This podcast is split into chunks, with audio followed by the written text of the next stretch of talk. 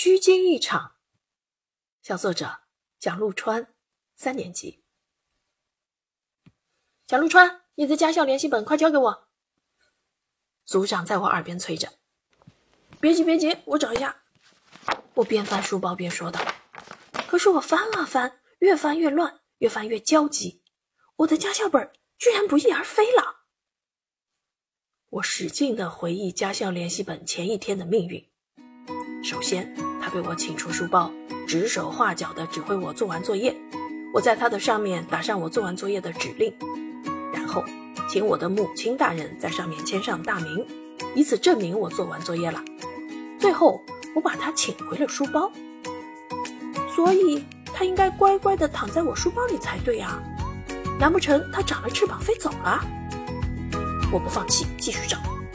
被翻出来的书已经堆得像小山。可就是没有家校本的踪影，我不得不跟组长汇报，我的家校本不见了。组长没有给我任何机会，赶紧跑去告诉老师。我的心砰砰直跳，真想一把抓住组长，请他闭上嘴巴。可那只是我的想象而已。现在我只能眼巴巴地看他叽里咕噜跟老师汇报。叶老师念我是初犯，原谅了我。可我还是想不明白，家校联系本怎么就不见了呢？下一节就是语文课了，我从书包里拿出语文书，突然，啪的一声，一本书掉在了桌子上。我拿起来一看，不正是我的家校本吗？原来它躲在了我的语文书里呀，真是深藏不露。我欣喜若狂，赶忙把家校本交给叶老师。叶老师也好奇地问。你的家校本去哪了？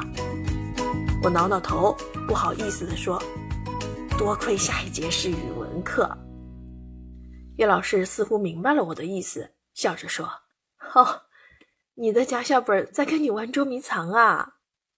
嘿嘿，我不好意思地笑了，真是虚惊一场啊！教师点评：活泼有趣的语言。